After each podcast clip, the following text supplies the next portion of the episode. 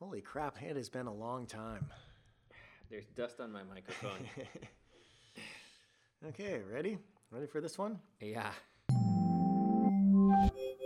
And we are back. Yeah. It has been three months, four months. It feels like years. I, can- my voice can keep going up. Five months? you know? Not much higher. Things will no. break. Oh, well, it has not been longer than five months. We took, I would say, a lot of time. Uh, yeah, it really has been three or four months because we had international research programs in Q4 that had me on the road for a very long time. Yeah. And then we had our winter holiday break, which then we closed the studio. And it's really been, yeah, it's been quite a hectic time back in uh, Q4 in October, November, December for Raft. And we just had to take a little bit of leave. We wanted to rejostle the format here, tighten things up. Yeah. But now we're back. Yeah. We can't leave you guys without new content. Although I'm sure, you know, for, for most people, they'll have that little notification. They'll say, Are you still interested in this podcast? Because you haven't listened to it in a very long time. And the correct answer is always yes, you are still interested.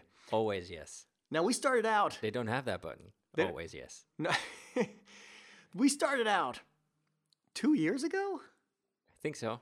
I mean, we're, I don't know what we're at, episode 80 or something. We started out like two years ago and we were very, very rambly. Then we really tightened things up. Before we took this, this sort of long winded hiatus, we were going through different topics that we were learning about through Raft, through running a design consultancy. And now we're actually going to return a little bit to our roots and go back to topical news of the week, looking at it through a design and strategy viewpoint, and just giving a little assessment on that, what's going on each week. It needs to be more ranty. We're designers. We have an opinion about anything. We claim that we can improve everything. So let's let's put the deed with the word. Oh, I'm, I'm ready to rant. I'm ready to ignore political correctness. I'm ready to. What, what's the rating that we get that we have because we don't use curse words? That's out the door too. Every everything's I- gone now. I, I forgot to bring my beeper. Perfect. Our first topic, because we're going to check out two topics today. One of them is, uh, of course, we're starting a new year. We can't not talk about our favorite topic, which is Facebook and Mark Zuckerberg's pledge for 2019. And then we're going to touch a little bit on AT&T's, uh, AT&T and what was the other Ring? Yeah, Ring, yeah. Ring security aspects for what we're seeing in the U.S., especially since we have GDPR over in Europe. So, Facebook Yes. this is the greatest thing ever. So I'm pretty sure everybody who listens to us is very aware that in 2018, Facebook continued to stumble along. They had a few incidences, we'll say. Yes, yes, some problems. They're still reeling from the election situation that happened several years ago now. They've never really recuperated from that. But then also, what's been interesting is over the past few years, they have seen a decline in user generated content. So you see a lot more sharing over user generated content. Yeah. And what we saw in the last earnings call from Facebook is they're noticing more people moving to more private activity than public activity. Exactly. you, you don't share your photos on Facebook anymore, like baby photos and stuff. They're moving into WhatsApp groups. People want to share them only with the people that they want to share them with. or closed communities on Facebook or Instagram. I mean, there's a lot of different things that are happening here.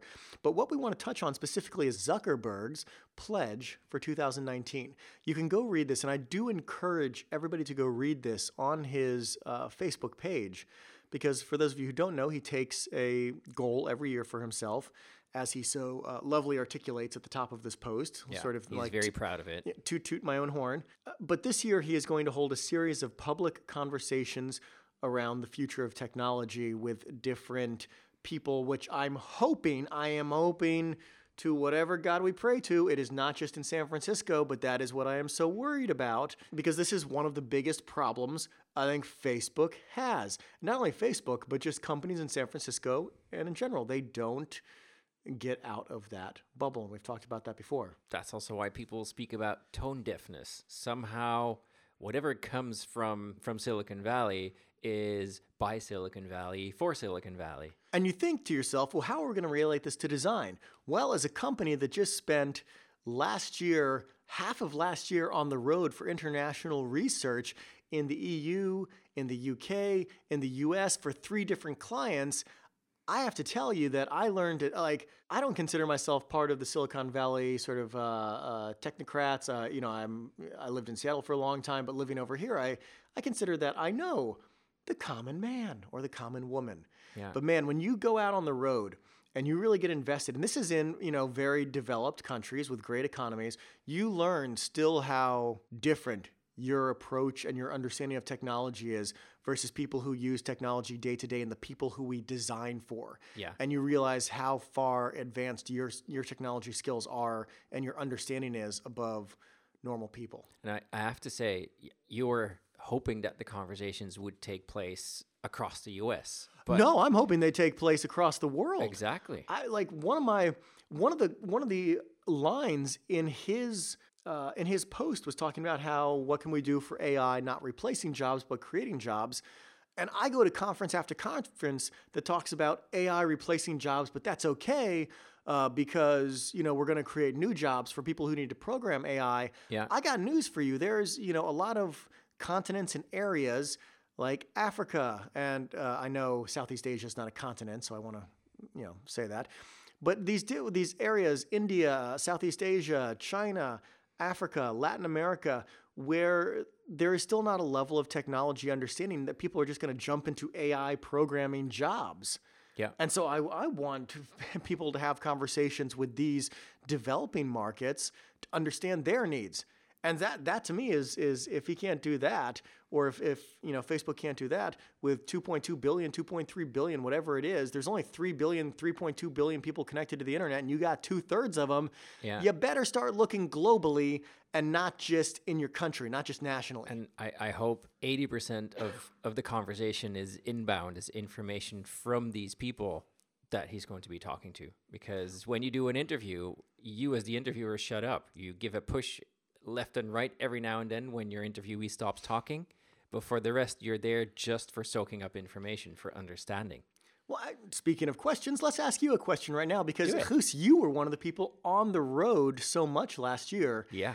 And what's, I mean, what surprised you with going? You went through the U.S. You're not from the U.S. What surprised you the most with hitting the middle of America and looking at their technology usage? Uh, what surprised me the most is is how much people dive into new technology because it's cool and interesting, and then stop using it. Everybody was getting voice assistants. Nobody could name me why they had it. For everybody, was a Christmas gift, and everybody stopped using it after a while.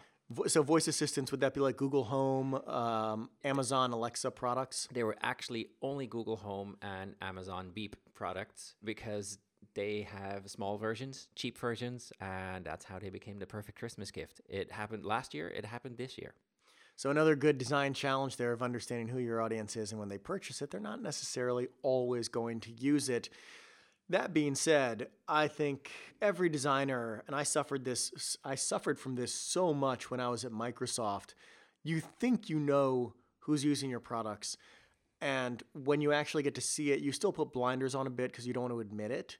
But I, I have to make a call to designers to really get out in the field much more than I know every single designer is. We have the luxury of having clients that send us around the world. You don't have to go around the world, that's okay. But please at least understand a little bit about the people you are trying to sell to. And if you say, if you tell me you are, I'm still going to tell you you're not. Yeah. By the way, um, if you are thinking about going on a design research project or just a plain old research project anytime soon, uh, I wrote quite an extensive article on the kit that we take into the field called the Design Research Field Kit. I'm very particular about the stuff that I want to use in the field, and so are people that work at Raft. We know what camera and lenses we want and why, what microphones. If you're interested in that, go to raftcollective.com slash think. There will be an article on the top called the Design Research Field Kit. Good plug. I always forget those. We will have actually a lot more articles coming in Q1 and Q2 on design research because Yeah. we had the luxury of doing so many of these programs last year. We really wanted to share everything that we learned coming out of last year. I think the last thing I want to touch upon with the Zuckerberg post, and I will read this verbatim quote, but there's a personal challenge for me here too. I'm an engineer, and I used to just build out my ideas and hope they'd mostly speak for themselves. But given the importance of what we do, that doesn't cut it anymore. And Chus, going back to what you said, people buy this technology, they think it's interesting, but they can't figure out uses for it.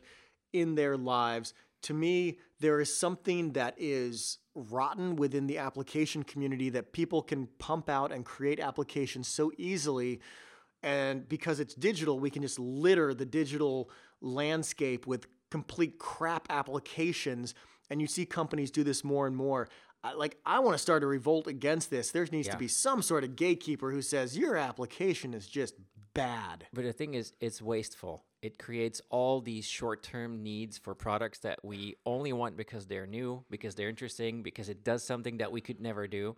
And then after a couple of months, it wears off. We're creating hardware that ends up in the trash. We're creating hardware that ends up not having a service anymore that powers it. We end up having employees that spend lots and lots of hours in offices making crap that we throw on a big pile. Let me do you one better because you're talking about the hardware that actually ends up in landfills. There is the software that takes my time, right? You have Yeah. taken my time away from me because you want me to use something and I am investigating it and, and I am invested in it. So stop producing both digital and physical crap. Let's work with the companies, especially if you're in a consultancy, to figure out how to make these things better. So, speaking of working on products, and working with companies, rolling into uh, the second topic because both Chus and I were, I would say, aghast at what we read in the last few days. Chus, I think both you and I can agree that any really great product in today's terms should have privacy and security and an understanding of what they are going to do with your data at the heart of that product. And yet, here we are. So tell us. Ex- exactly. So, what product would you want to be the most private? What type of product needs to have privacy at its core? Uh, I would say it is probably the security cameras that I have inside my house, including my bedroom and my living room. Exactly. So, there's a, a rumor now, and I actually don't care if it's true or not. It could be true, and that's where the crux of the problem is for me. So, the rumor is about Ring, the company that makes uh, camera enabled doorbells and I think also in house security cameras, where the rumor tells that engineers at Ring could just log into people's home feeds by only knowing their email address or sign up name. So, engineers at Ring had access to people's private feeds because they run the- Allegedly. Allegedly. yeah. Because they run the servers and therefore they can log into anything. They don't need the password because they have the master key. Now, my problem is that you're selling a security solution and people assume that the company selling the security solution is also secure. So I'll do you one better with that because there is also the article on AT&T, a US-based company, uh, selling location data On the black market. Yeah, where people could get their hands on it who had no right to handle such information. And in the report, there's an article on this, I believe, on the Washington Post, where they talk about uh, they worked with a bounty hunter, and within, within a few hours, the bounty hunter could figure out where this reporter was down to a few hundred meters Yeah. right? And like that, and uh, so people are calling for an investigation of this. And then the best is the rebuttal, and I can't remember if it was T-Mobile because it was a few a few different companies are doing this. Uh, if it was T-Mobile or AT and T that put out this press release, but it said something along the lines of, "We are certainly not doing it, and we are we are sunsetting all of those services in March." And you're like, Yeah. "Wait, wait, um." You're not doing something that you're going to stop doing. it was a really, really sort of dubious um, press release statement that, uh, you know, I love, well, no, I'm sorry, let me back up. I hate GDPR. I find like GDPR is the three year old child that is trying to help the mother cook, but is clearly this drop in ingredients everywhere. It was a great idea, but it's created by people who I don't feel understand technology enough. That being said, something, some sort of regulation or oversight needs to be in place Yeah. because it is getting to be to the point that a company like AT&T or Ziggo or Vodafone, this is at the bottom of Maslow's hierarchy of needs at this point. You can't get a job without internet or a phone or something of that if you live in Europe or North America or many places in Asia, most places in Asia. And so at this point, these companies are basically running amok because they know that somebody does need to keep them in check. So I'm happy that the EU is aiming to do that. I just want to see a reform towards that regulation. So here we are talking about regulation again, and, and we can't stress it enough. We know it needs to be there, but I think there's also a design responsibility here. And it, actually, not Oh, even a oh, yes, responsibility. yes, this is there's, a- there's an opportunity, right? there is so much design that needs to be built into the products and this is the problem with designers is designers oftentimes look at the ui and they say well the ui is what makes the product no it does not and if you are Yeah. still thinking that you are you are hurting you are making you are lowering our profession the design of the product is what people are perceiving it as, how they are using it in their daily lives, the ins and the outs of it. Like this was the Steve Jobs, you know, with Woz uh, soldering the uh, the chips on the circuit board, and Jobs came over and was like, "These are crooked." And he's like, "Yeah, nobody sees it. We know. Yeah. we know that they're there. Right? Exactly. Companies need to start with that point." the thing is the message is never the words that you speak but it's the word that people heard right it's whatever people are on the receiving end are saying about you or doing with your stuff that's what the design enabled whatever your intent was i don't care but my point is that people cannot see trustworthiness in a product they didn't know that their phone stuff uh, phone location data was being sold because they couldn't see that their phone location data was available at all. These are things that you see on CSI, on television, but you never get into contact with that. Same thing for that Ring camera. How would I know that people at Ring have access to it? And there's all this talk about uh, uh, end-to-end encryption and whatnot, but we cannot see this. How do we make it visible? How can I choose a product where I know, because I understand through how it works, that it cannot be seen? And we recently saw Facebook. Uh, here goes Facebook again. they released this uh, uh, video chat device called Portal, and you can you can have an opinion about that. Do you want a Facebook camera in your house or not? What I think was brilliant was that to make it more private, they gave you a clip that you can put on the camera, so you for sure know that that camera is not working. So even if that thing has a battery or whatever, you have a physical way of protecting yourself. That is a design where I know 100% that it will work as the user. Well, that, I mean, we have been out in the field and we have talked to people who unplug their devices. And when when my friend came and visited me, he hates my my Amazon Echo device and he actually unplugged mine. I said, Yeah. "Why did you do that?" He's like, "Cuz I'm sleeping on your couch and I don't like the fact that it's there."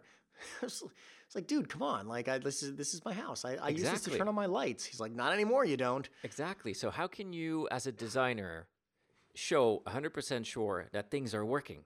That that unplugging an Alexa doesn't uh, enable a backup battery for that thing to run for the next 36 hours.